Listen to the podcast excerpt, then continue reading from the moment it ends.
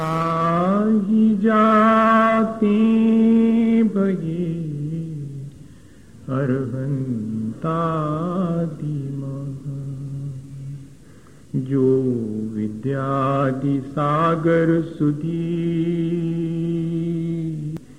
जो विद्यादि सागर सुधी गुरु हैं हितैषी शुद्धात्म में निरत नित्य हितोपदेशी वे पाप ग्रीष्म ऋतु में जल हैं सयानी। पूजू उनके सतत केवल ज्ञान पाने पूजू उन्हें सतत केवल ज्ञान पाने। बलिए भगवान महावीर स्वामी की, आचार्य कुंद कुंद स्वामी की, आचार्य गुरुवर विद्यासागर मुनि महाराज की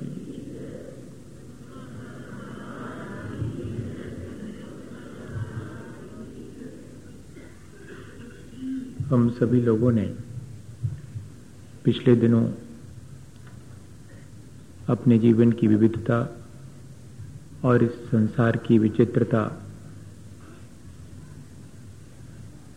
इन दोनों बातों को जानने के लिए एक प्रक्रिया, एक विचार की प्रक्रिया शुरू की थी और हमने ये बहुत अच्छे से समझ लिया है कि हमारे जीवन में जो भी घटित होता है, उसका प्रमुख कारण मेरा अपना कर्म है।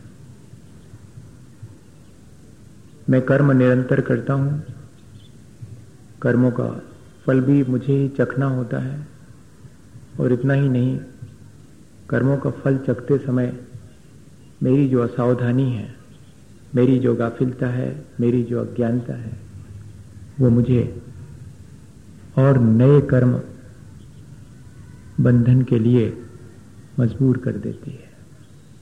कर्म सिर्फ़ एक भौतिक प्रक्रिया नहीं है। कर्म एक मानसिक, भावनात्मक और आध्यात्मिक प्रक्रिया भी है। कर्म दोनों तरह के किए जा सकते हैं। संसार बढ़ाने वाले कर्म भी, जो अत्यंत सांसारिक होते हैं, और संसार से पार होने के कर्म भी किए जाते हैं, जो कि आध्यात्मिक होते हैं। सवाल सवाल सिर्फ़ इस बात का है कि मुझे संसार बढ़ाने वाले कर्म चुनना है, या कि संसार से पार होने के कर्म चुनना है। कोई भी संसार में शरीर धारण करने वाला ऐसा नहीं है, जो कर्म ना करे। कर्म सबको करना पड़ते हैं। वे कर्म सांसारिक हैं या कि आध्यात्मिक या कि पारमार्थिक हैं, ये हमारे ऊपर निर्भर करता है। तब फिर हम विचार करें कि हमें ऐसे कर्म करना है जिससे कि कर्मों का बोझ हल्का हो, कर्मों का भार हल्का हो। और ऐसे भी, अगर अपने जीवन में हम अपनी अज्ञानता और असावधानी बच लेते हैं तो हम कर्मों को अपने सत्कर्मों के द्वारा परिमार्जित भी कर सकते हैं। ये जो आत्म संयम जब तब दान, ये जो आध्यात्मिक है, वे हमारे सांसारिक कर्मों के दबाव को कम करते हैं। उसके भार से हमें मदद देते हैं।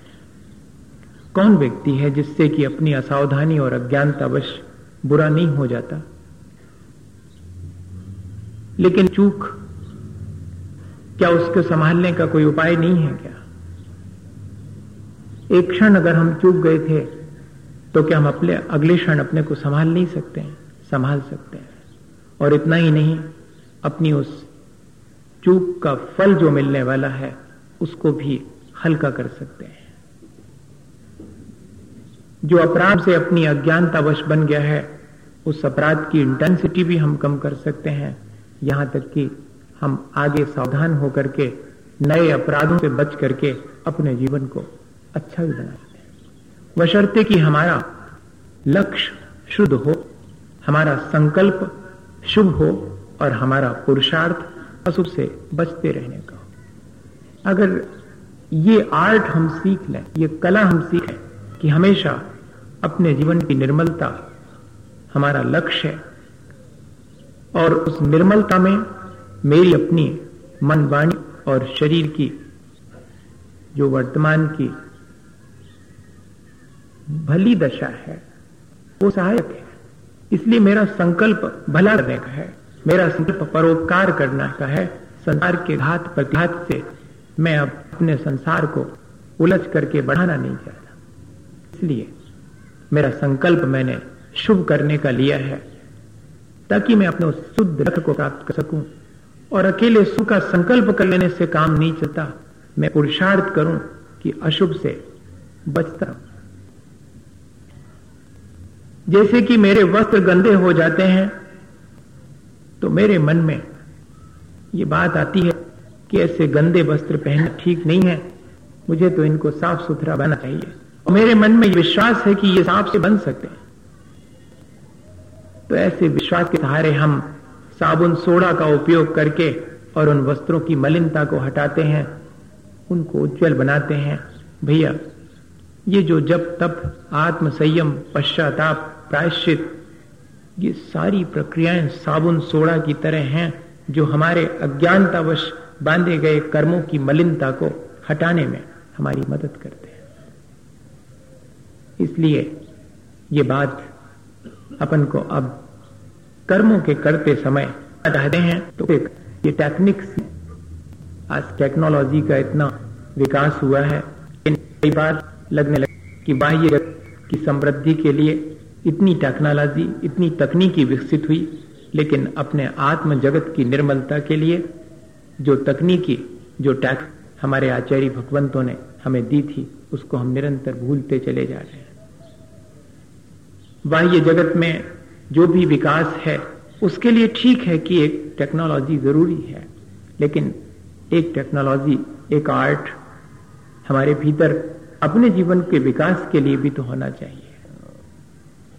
अपनी मलिनताओं को हटाने का हम पुरुषार्थ करें और निरंतर अपने जीवन को उज्जवल बनाने का संकल्प हमारे मन में हो तो हमारी ये कर्मबंध की प्रक्रिया सही मानी जाएगी। वरना मैंने देखा है कि कर्मों के बारे में राई रत्ती जानने वाले को मालूम है कि किस प्रकृति का बंद कहाँ तक होता है, किसका उदय कहाँ तक चलता है और किसकी सत्ता कहाँ तक चलती है और क्या टेक्नोलॉजी है कि हम इन चीज़ों को अपने भीतर ही सत्ता में नष्ट कर सकते हैं। क्या उत्कर्षण है, क्या अपकर्षण है, क्या उदय है, क्या उदीर्ण है और क्या संक्रमण है, राई रत्ती जानते हैं। बैठ जावे तो ऐसी चर्चा करें कि चर्चा सुन करके सामने वाले को लगे कि अद्भुत है ज्ञान, लेकिन जरा जीवन में झाँक करके देखें तो वहाँ सारा कुछ अज्ञानता में व्यतीत हो रहा है। इसलिए मैंने वो सारी बातें बहुत मुख्य नहीं रखी। हमने तो सिर्फ़ कर्म सिद्धांत से यही सीखने की कोशिश करी है कि मेरी अपनी अज्ञानता में मेरे से जो कुछ भी बुरा हो गया है अब मैं उसके लिए रोऊं तो रोने से कोई फ़ायदा नहीं होने वाला। जब वो मुझे अपना फल देगा, तब उसका फल पाने के लिए मैं बचूं, बचने की कोशिश करूँ कि मुझे फल ना पाना पड़े। या कि मैं हार तो वह मचाऊं, दुखी हूँ तो भी कोई फ़ायदा नहीं होने वाला। मेरा फ़ायदा तो इसमें है कि मेरी अज्ञानता से मैंने जो अपने भीतर खोटे कर्म संचित कर लिए हैं, हो सके तो कोई वर्तमान में ऐसा उद्यम करूँ, ऐसा पुरुषार्थ करूँ, जिससे कि उन खोटे कर्मों का दबाव कम हो जावे और आगे के लिए उनकी जो संतति, उनकी जो परंपरा चल रही थी, उसको भी हम रोक सकें। बस इतना ही पुरुषार्थ हमें वर्तमान में करना चाहिए। कर्म जो हम करते हैं, उनका फल सिर्फ़ हमें ही मिलता हो, यह बात सब जानते हैं, लेकिन ध्यान रखना कि इतना ही नहीं है। कर्म का फल वर्तमान में भी मिलता है और दूरगामी परिणाम भी हमारे अपने कर्मों के होते हैं और इतना ही नहीं, अपने एक अकेले के जीवन के ऊपर ही नहीं, आसपास के परिवेश और वातावरण पर भी हमारे कर्मों का असर पड़ता है। ये बात भी हमें जरा विचार कर लेनी चाहिए। कर्म करते समय कितनी ज़िम्मेदारी हमारी है, ये बात हमें समझ में आनी चाहिए। तो फिर हमारे अपने कर्म करने की जो कुशलता है, वो हमारे कर्म तो करना है, लेकिन कुशलता कैसी हमारे अंदर होनी चाहिए कि ये कर्म मेरी क्षति ना करें, मेरे परिवेश की भी क्षति ना करें। मेरे किए हुए कर्म सिर्फ़ मेरी ही क्षति, या ही उत्थान नहीं करते हैं, मेरे आसपास के परिवेश की क्षति और आसपास के परिवेश के उत्थान में भी कारण बनते हैं। इस बात पर भी हमें विचार करना चाहिए। मेरे कर्म मेरे वैयक्तिक नहीं है, वे सामाजिक और राष्ट्रीय और अत्यंत व्यापक है। जैसे अपन सब जानते हैं कि अगर परिवार में कोई एक व्यक्ति धर्मात्मा है तो उस परिवार की विश्वसनीयता, उस परिवार के प्रति लोगों के मन में प्रशंसा का भाव, उस परिवार की प्रामाणिकता, इन सारी चीज़ों में बढ़ोतरी होती है कि नहीं होती? एक व्यक्ति परिवार में धर्मात्मा है तो सारे परिवार को उसका फल मिलता है या नहीं मिलता है? सबको उसकी प्रशंसा और उसकी विश्वसनीयता का लाभ मिलता है कि नहीं मिलता? आज आज हमें किस चीज़ का लाभ मिल रहा है? आज हमारे साथ एक चीज़ सबसे बड़ी जुड़ी है कि हम अपने आचार्य महाराज के शिष्य हैं। उनकी उस त्याग तपस्या का फल हमें भी मिल रहा है कि नहीं मिल रहा? है जहाँ जाते हैं, वहाँ पर लोग श्रद्धा की दृष्टि से देखते हैं। भैया, उनके शिष्य हैं। हमने अभी कुछ भी नहीं किया। हमने आपसे कोई अभी बात भी नहीं की है, लेकिन इसके बावजूद भी और उसका फल मिलता है कि नहीं मिलता। ये सामने उदाहरण है अपने, कोई ऐसी चीज़ नहीं है, सब, सबके देखने में अनुभव में आती है। और इतना ही नहीं है, एक मछली सारे तालाब को गंदा करती है, इसका भी उदाहरण सबके सामने है। कि अगर दुर्योधन को थोड़ी सी राज्य की लोलुपता नहीं होती तो युद्ध नहीं होता। और एक अकेले गांधी जी को अहिंसा और सत्य का पालन करते हुए देश को स्वतंत्रता नहीं मिलती अगर उनके शुभ कर्म का सबको फल नहीं मिलता। तीर्थंकर अपने आत्मा का खुद कल्याण करते हैं, लेकिन तीर्थंकर की दिव्य ध्वनि को सुन करके चतुर्विद संघ अपना कल्याण कर लेता है। हमारे किए हुए कर्म, दूसरे के उत्थान और पतन दोनों में जिम्मेदार होता है। माता पिता के अपने जैसे कि धन संपत्ति अपने बेटे को मिलती है, इतने ही नहीं समझना। माता पिता का कर्ज भी बेटे को ही चुकता करना पड़ता है। दोनों ही स्थितियाँ हैं। उनके किए हुए भले और बुरे कर्मों का असर आने वाली संतति पर भी पड़ता है। इतनी सावधानी का काम है कर्म करना। सिर्फ़ हमारे ही अपने जीवन को बेमुश्किल में नहीं डालते हैं या हमारे जीवन का उत्थान नहीं करते हैं, वे हमारे आसपास के परिवेश को भी प्रभावित करते हैं, ये बात हमारे ध्यान में बनी रहे। तब फिर तब फिर कैसे कर्म करना है, ये अपने मन में, अपने आप ही विचार आना शुरू होगा। ये सारी चीज़ें ध्यान में रख के अब अपन थोड़ा सा आज आगे बढ़ते हैं। एक छोटा सा उदाहरण देख ले में, और फिर उसके बाद अपने को समझना यह है कि मैं जिन कर्मों का फल भोग रहा हूँ, वो मैंने किन भावों से बांधे होंगे? आज अगर मेरी अज्ञानता ज़्यादा है, मेरा ज्ञान ढक गया है, या कि मेरा अपना विजन क्लियर नहीं है, मेरे अपने जीवन में बहुत सारी गड़बड़ियाँ हैं तो उन सब की ज़िम्मेदारी मेरे अपने पूर्व के किए हुए परिणाम हैं। ये मुझे अगर मालूम पड़ जावे कि कौन से वाले परिणाम से मुझे कैसे वाले कर्म का बोझ ढोना पड़ता है तो फिर मैं उसको बोझ को हल्का करने के लिए वैसे परिणाम ना करूँ। बहुत आसान सा तरीका है। वो प्रक्रिया पर अपन अब विचार शुरू करेंगे, पर उसके पहले ये बात अपने ध्यान में रखें कि हम जो भी कर्म करेंगे, उसमें हम फल में आशक्त नहीं होंगे क्योंकि कर्मों का फल हमें दोनों रूपों में आशक्त करता है। जब वो भला फल देता है, तब हमें गाफिल कर देता हमारे भीतर अहंकार पैदा करता है, और जब वो अपना खोटा फल देता है, तब वो हमें संकलेशित कर देता है। और अहंकार और संक्लेश, इन दोनों प्रक्रियाओं से मैं और अधिक अपने संसार को बढ़ाता हूँ। इसलिए पहली चीज़ कि मैं इस कर्म के फल में अपनी आसक्ति घटाऊं और जो कर्म मैं करता हूँ, उसको कर्तव्य मान के करूँ, उसमें कर्ता ना बनूं। ये दूसरी चीज़ है।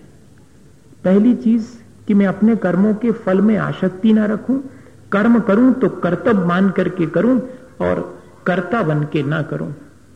अगर ये दोनों चीज़ें हमारे जीवन में आ जाएँ कि कर्म का फल भोगते समय क्या सावधानी रखना और कर्म करते समय क्या सावधानी रखना, फिर देखिएगा, वे कर्म हमारे जीवन को ऊँचा उठाने वाले ही होंगे।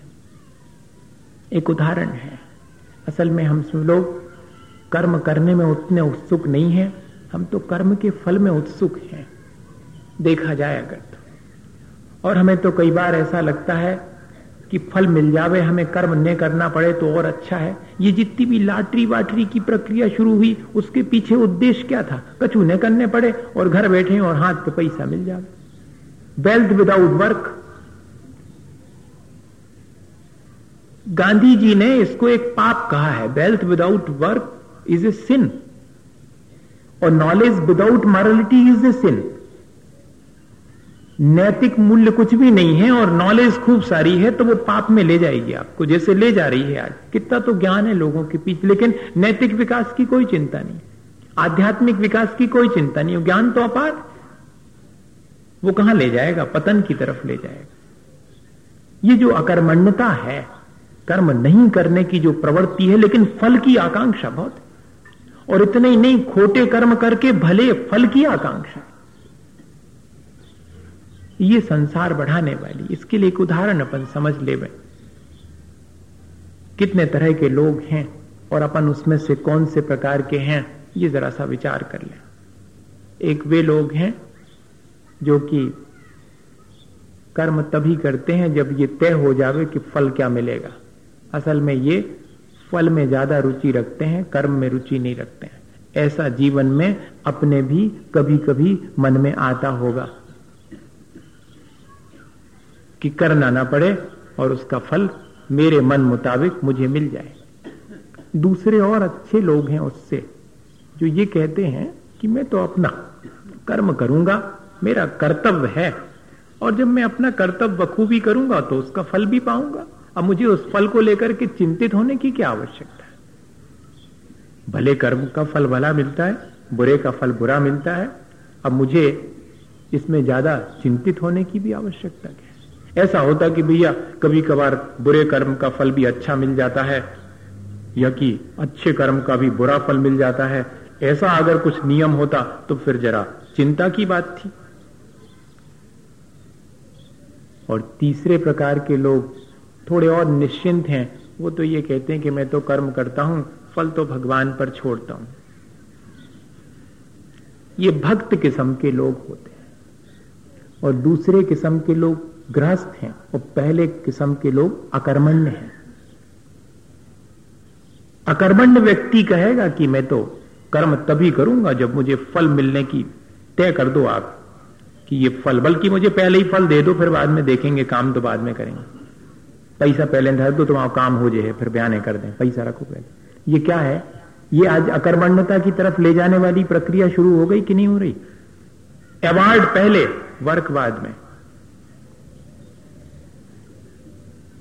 गृहस्थ सिर्फ़ इतना मान के कर्म करे कि उसका कर्तव्य है अच्छा करूँगा अच्छा फल मिलेगा, बुरा करूँगा, बुरा फल मिलेगा। भक्त व्यक्ति थोड़ा और निश्चिंत रहता, वो कहता, मैं तो अपना कर्म करता हूँ, बाकी मैं सब भगवान पर छोड़ता हूँ। वो जाने। हालाँकि भगवान इस प्रपंच में नहीं पड़ता, लेकिन मेरी श्रद्धा, मेरी भक्ति, मुझे निश्चिंत करने के लिए ये अच्छा उपाय है कि वो जाने। मैं तो निश्चिंत हूँ। मुझे क्या को चिंता करने की बात? जैसे बच्चे लोग कहते हैं कि भैया, मुझे क्या चिंता करना है? कैसे कमा रहे क्या कर रहे हैं? पिताजी जाने। और चौथे प्रकार के वे हैं जो थोड़े और ज़्यादा ज्ञानी हैं, जो ये कहते हैं कि कर्म मैं करूँगा, मुझे उसके फल की कोई आकांक्षा नहीं है। ऐसा निष्काम कर्म करने वाले तो बहुत विरले साधु जन जिनको स्थित प्रज्ञ कहते हैं, जो अपने कर्म के फल में समता धारण करते हैं। जो अच्छा फल मिलने पर एक्साइट नहीं होते और बुरा फल मिलने पर डिप्रेस नहीं होते और साम भाव से अपना कर्म करते चले जाते हैं। ऐसे विरले ही हैं। हम भी कभी ऐसा कर्म करके देखें और पाँचवें प्रकार के और हैं जो न कर्म करते हैं और न कर्म का फल चाहते हैं। जो कहते हैं, ना तो मैं कर्म करता हूँ, न मुझे कर्म के फल की आकांक्षा है। ऐसे या तो बहुत पहुँचे हैं या फिर एकदम निठल्ले हैं। अब ये डिसाइड कौन करेगा? ये तो उनके अपने परिणाम डिसाइड करेंगे। सांसारिक कार्यों को नहीं करना और उनके फल की आकांक्षा भी नहीं रखना, ये तो बहुत पहुँचा हुआ व्यक्ति हो सकता है। और या फिर निठल्ला आलसी व्यक्ति हो सकता है जो कि अपने जीवन के लिए कोई कर्म ही ना करे और उसके फल के प्रति भी और अज्ञानी बना रहे। अब हमें इन पाँच में से कौन सा होना है? ये विचार स्वयं करना चाहिए। कर्म तो सभी कर रहे हैं। फल की आशक्ति पूर्वक भी कर रहे हैं और सहज भाव से भी कर रहे हैं। अच्छा करूँगा तो अच्छा फल मिलेगा। और कुछ लोग हैं जो कि कर्म के फल के समय समता भाव भी धारण करते हैं। सबसे बढ़िया तो यही है कि मैं या तो कर्म के फल को भोगते समय समता भाव धारण करूँ और या फिर जो है, हमेशा शुभ कर्म करने के लिए तैयार रहूँ। चाहे मेरे खोटे कर्मों का फल मुझे तकलीफ़ भी पहुँचाए, तब भी मैं अपने स्वधर्म, अपने आत्म धर्म में लगा रहूँ, अपने कर्तव्य का पालन करता रहूँ। या तो ऐसा कर लें और या फिर जो है समता भाव धारण कर लें तो कर्मों पर विजय आसानी से हो सकती है। थोड़ा सा विचार अब मुझे इस बात पे करना है कि कितने तरह के कर्म हैं जो कि मुझे मेरे जीवन को निर्मित करने में अपना पार्ट अदा करते हैं, उनका अपना कितना हाथ है मेरे इस जीवन में। तो कुछ कर्म ऐसे हैं जो कि मेरे शरीर के आकार, प्रकार और रंग, रूप का निर्धारण करते हैं। कुछ कर्म ऐसे हैं जो मुझे ऊँचे और नीचे होने का भाव मेरे अंदर उत्पन्न करने में कारण बनते हैं कि मैं ऊँचा हूँ या कि मैं नीचा हूँ। इसके लिए भी मेरे अंदर कुछ कर्म हैं जो निमित्त बनते हैं। कुछ कर्म हैं जो मुझे शरीर में कितने समय तक किस शरीर में रुके रहना है, इस बात को निर्धारित करने में कारण बनते हैं। ऐसे भी कर्म हैं। कुछ कर्म हैं जो मेरी चेतना को, मेरी श्रद्धा को, मेरे आचरण को विकृत करने वाले हैं। उसमें कारण बनते हैं। वो भी कर्म मेरे भी। आठ प्रकार के कर्म हैं और कुछ कर्म और हैं जानते हैं। आचार्य भगवंतों ने इन्हें नाम दिए हैं। ढकने वाला, मेरी अज्ञानता को बढ़ाने वाला, ज्ञानावर्णी कर्म है। मेरे नदी को कम और ज़्यादा बनाने वाला, मेरे अपने सामान्य प्रतिभास को कमला दर्शनावर्णी कर्म है। मेरे सुख दुख में निमित्त बनने वाला वेदनी कर्म है। मेरी चेतना को, मेरी श्रद्धा को, मेरे आचरण को विकृत कर देने वाला मोहनी कर्म है। मुझे एक शरीर में निश्चित समय के लिए रोके रखने वाला मेरा आयु कर्म है। मुझे ऊँचे और नीचे कुल का भान कराने बन वाला गोत्र कर्म है। मेरे शरीर प्रकार प्रकार, रूप, रंग का निर्धारण करने वाला नाम कर्म है और मेरे दान, लाभ, भोग भोग और मेरी सामर्थ्य में बाधा डालने वाला अंतराय कर्म है। ये कर्म मेरे अपने जीवन में मैं स्वयं संचित करता हूँ अपने परिणामों से। ये बहुत फ़िज़िकल नहीं है बहुत भौतिक नहीं है, ये हमारे साथ इंटरमिगिल करते हैं, हमारे साथ ट्रैप हो जाते हैं, वो बहुत भौतिक मालूम पड़ते हैं, लेकिन ये बहुत मानसिक बहुत भावनात्मक कर्म हैं, जिनमें कि मेरा अपना पुरुषार्थ काम आता है।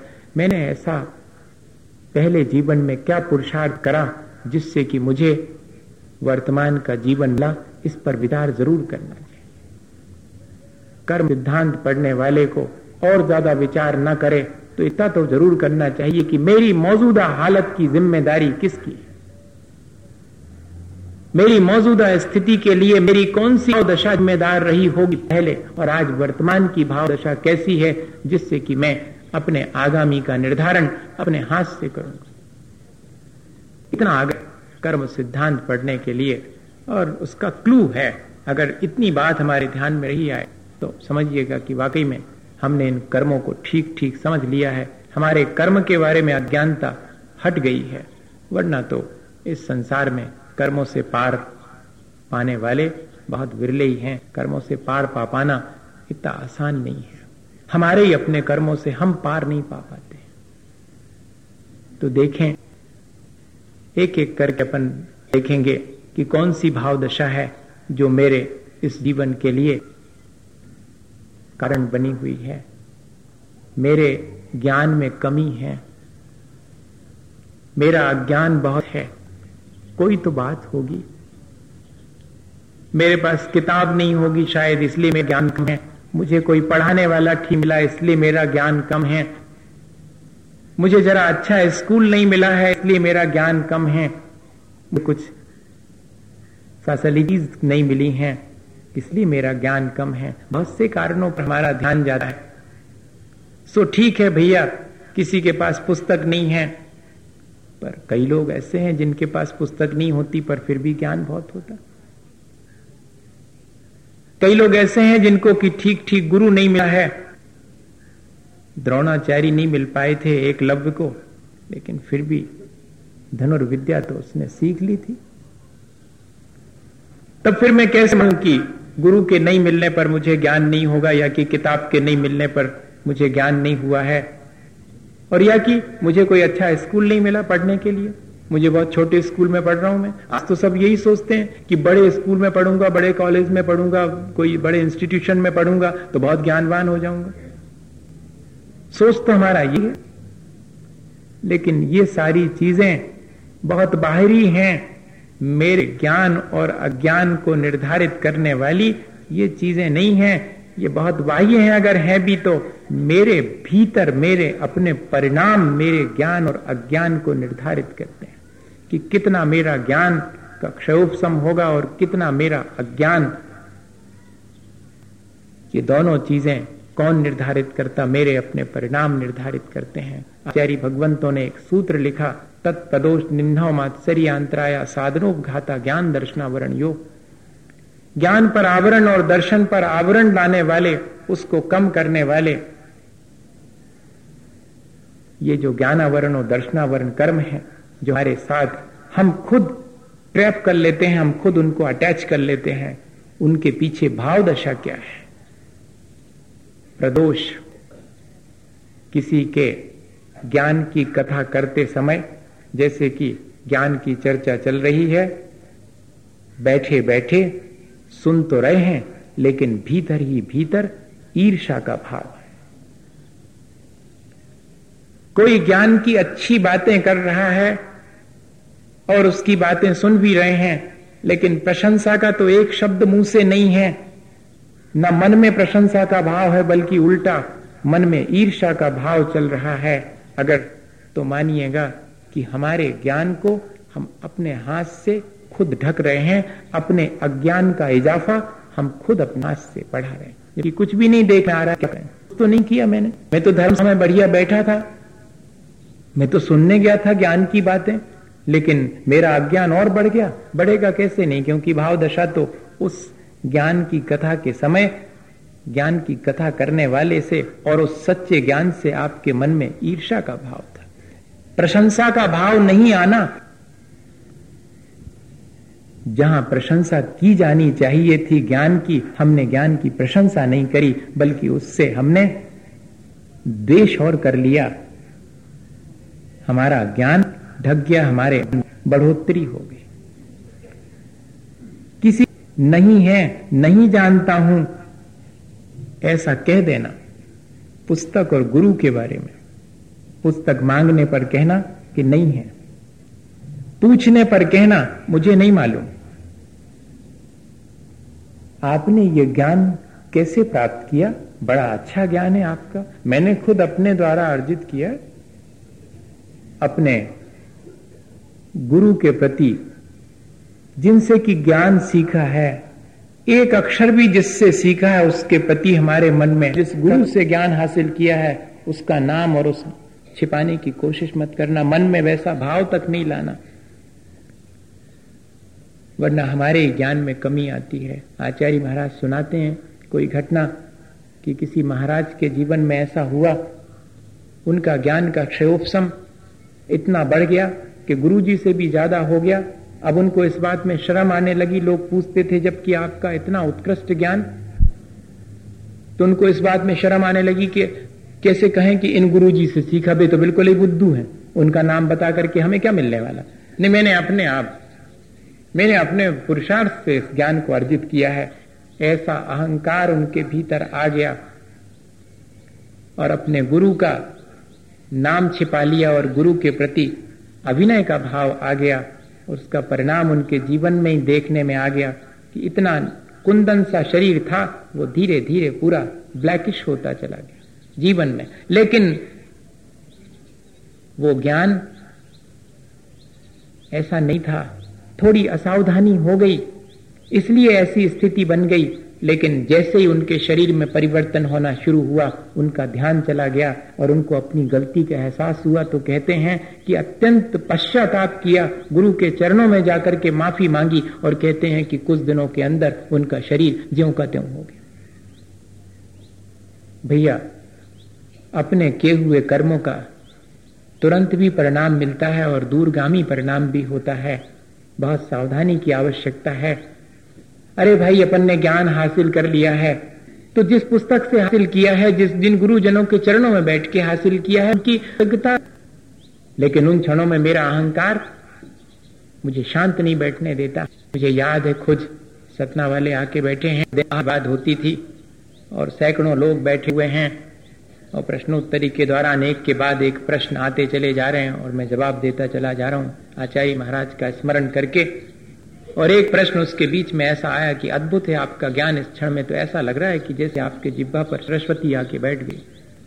और ये पकड़ के मेरे तीस सेकंड के लिए ये विचार आ गया कि हाँ सचमुच मेरे पास ज्ञान की अच्छी सामर्थ है और आप आश्चर्य करेंगे कि अगले वाले उत्तर जबकि दो पाँच सेकंड लगते लेकिन एक मिनट तक अगले वाले का उत्तर नहीं सूझ मेरे मन में क्या कर रहा हूँ मैं?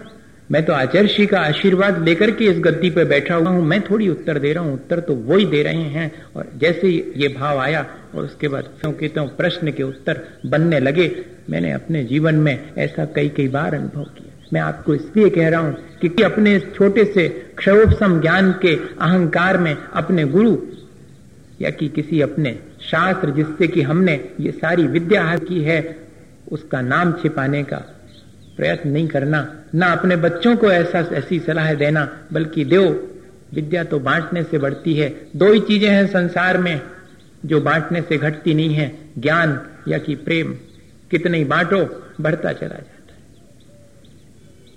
इनमें कभी भी जो है, और अहंकार नहीं करना। तत्प्रदोष निन्हो, मात्सरी देने योग ज्ञान को नहीं देना। जानते हुए भी देने से इनकार कर देना। भीतर कौन सा भाव है? कलुषता का भाव है कि मेरे ज्ञान दे देने से इसका बढ़ जाएगा। ये मेरे से आगे ना निकल जाए। ऐसा करते हैं बच्चे। अपनी पोजीशन बनाने के लिए और दूसरे को बुक्स नहीं देंगे, दूसरे को बताएँगे नहीं प्रॉब्लम्स। सामान्य पढ़ाई में भी, ये तो फिर तत्व ज्ञान की बात है। तत्व ज्ञान के समय अगर कोई ऐसा करे, तब तो भारी अज्ञानता का ही कारण है। आगे भी अज्ञानता ही हाथ में आने वाली है। इसलिए भैया, जब भी जब भी कोई अपन को बात मालूम है, तत्व की बात और कोई पूछे तो इनकार नहीं करना। देने योग्य ज्ञान है और पाने वाला भी उसकी योग्यता रखता है। तो मन में कलुषता रख करके कि इसको क्यों बताऊँ, इसका ज्ञान बढ़ जाएगा।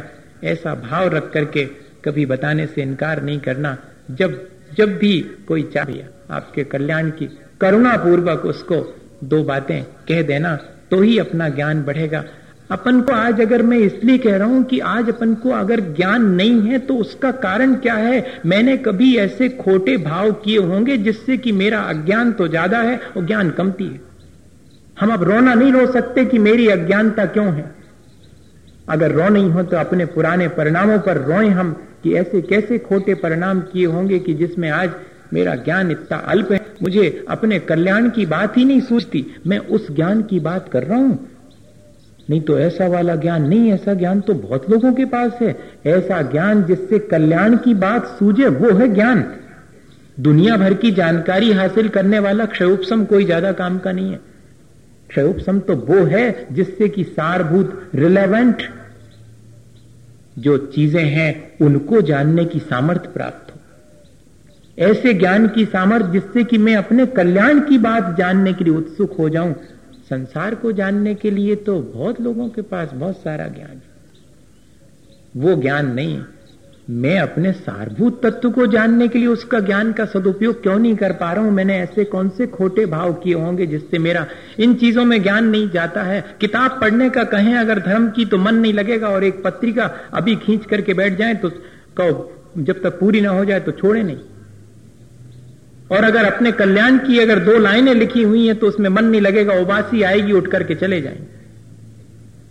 ये क्या चीज़ है? ये कौन से ऐसे परिणाम मैंने खोटे किए होंगे पहले, जिससे कि मेरा संसार के प्रपंच को जानने में तो बहुत रुचि होती है, और इन चीज़ों के जानने में जिनसे मेरा कल्याण है, उसमें अरुचि हो जाती ये मैंने पहले मात्सरी किया होगा, सच्चे ज्ञान को देने में। मैंने कोताही की होगी, कंजूसी की होगी। इसीलिए आज मुझे सच्चा ज्ञान पाने में और मुश्किल पड़ रही है। तत्प्रदोष निन्नव मात्सर्य और अंतराय ज्ञान और ज्ञान के साधनों में बाधा डालना।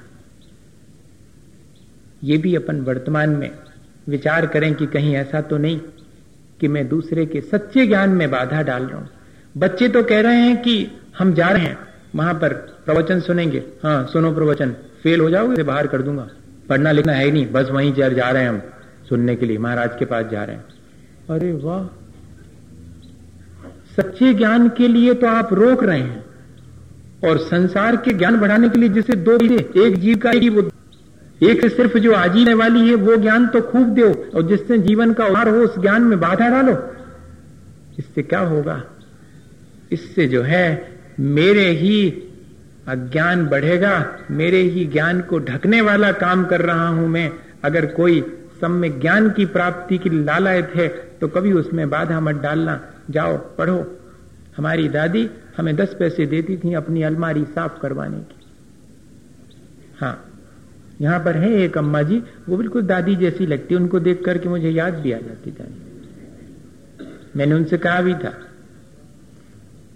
तो उनकी आदत थी, ए भैया, हमारी अलमारी कौन साफ़ करेगा? उसमें सब धर्म के ग्रंथ रखे रहते थे। और वो हर हफ़्ते उनकी अलमारी साफ़ करने के लिए लालच देती दस दस पैसे ले लो।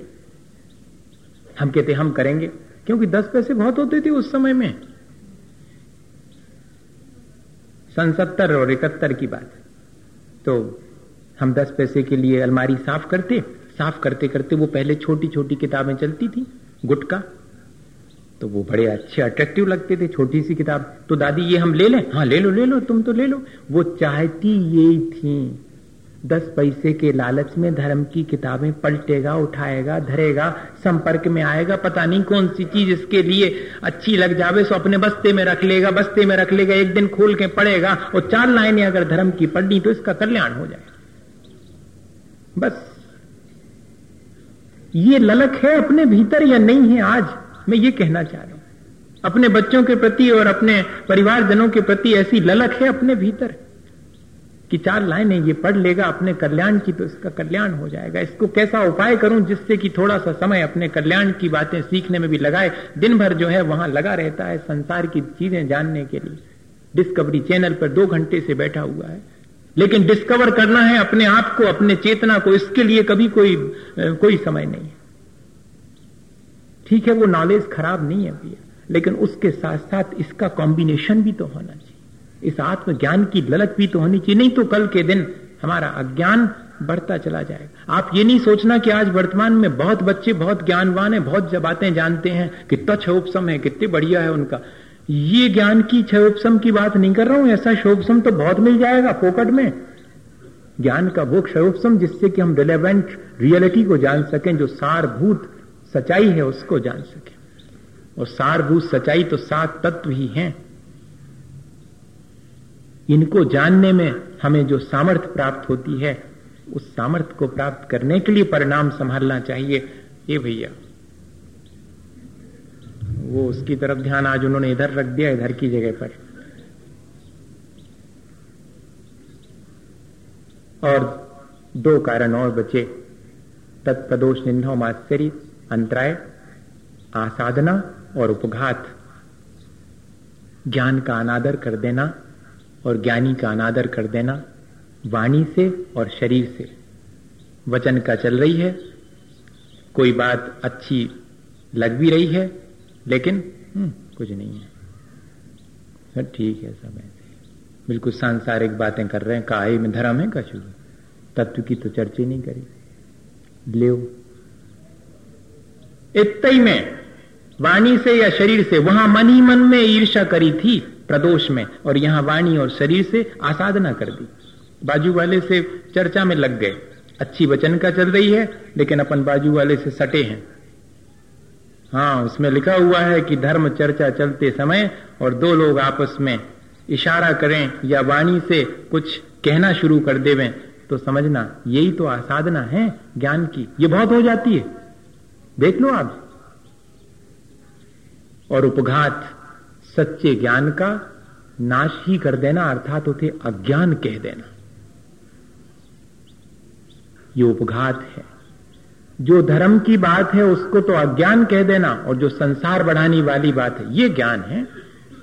सम्यक ज्ञान को तो ज्ञान नहीं कहेंगे और मिथ्या ज्ञान को ज्ञान कह रहे हैं। इस तरह हमने सम्यक ज्ञान की प्रशंसा नहीं की और उसकी आसाधना के साथ साथ उपघात कर दिया, उसका नाश ही कर दिया। पहले तो अनादर किया तो फिर बाद में उसको नष्ट कर दिया। अब बताइएगा कि हमें अपने जीवन में कैसे सच्चा ज्ञान प्राप्त होगा। तो भैया अगर हमें सच्चा ज्ञान प्राप्त नहीं हुआ है तो उसकी ज़िम्मेदारी किसी किताब की नहीं है, किसी गुरु की नहीं है, और ना किसी स्कूल और कॉलेज की है। उसकी ज़िम्मेदारी मेरे मेरे अपने भावों की है। मुझे अपनी ज़िम्मेदारी समझनी चाहिए। मेरे अपने परिणाम मुझे इन सब चीज़ों से वंचित रखते हैं, और यदि मैं अपने परिणाम संभाल लूँ तो ये सच्चा ज्ञान और सच्चा ज्ञान पाने की सामर्थ्य मेरे भीतर है, मैं उस सामर्थ्य को बढ़ा सकता हूँ। उस सामर्थ्य को ढकने वाले जो भाव हैं, उन सबसे मैं बचूं। ऐसे कर्म न करूँ, जिससे कि मेरा सच्चा ज्ञान ढकने की सामर्थ्य अनंत ज्ञान की सामर्थ्य मेरी ढक गई है। मैं अब अपने परिणाम संभाल करके अपने उस अनंत ज्ञान की सामर्थ्य को प्रकट करूँ। ऐसा कर्म करूँ, जिससे कि मुझे ऐसी सामर्थ्य प्राप्त हो। इसी भावना के साथ बोले आचार्य गुरुवर विद्यासागर मुनि महाराज हे गुरुवर शाश्वत सुख दर्शक यह नग्न स्वरूप तुम्हारा है। जग की नश्वरता का सच्चा दिग दर्शन करने वाला है। जब जग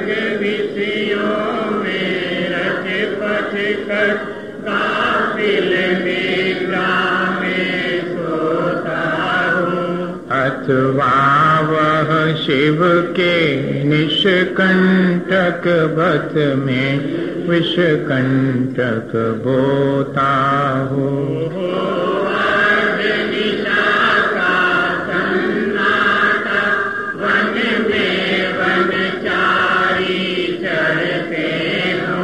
तब शांत निराकुल मानस तुम तत्वों का चिंतन करते हो। करते तप शैल नदी तट पर तरु वर्षा की झड़ियों में। समतारस पान किया करते सुख दुख दोनों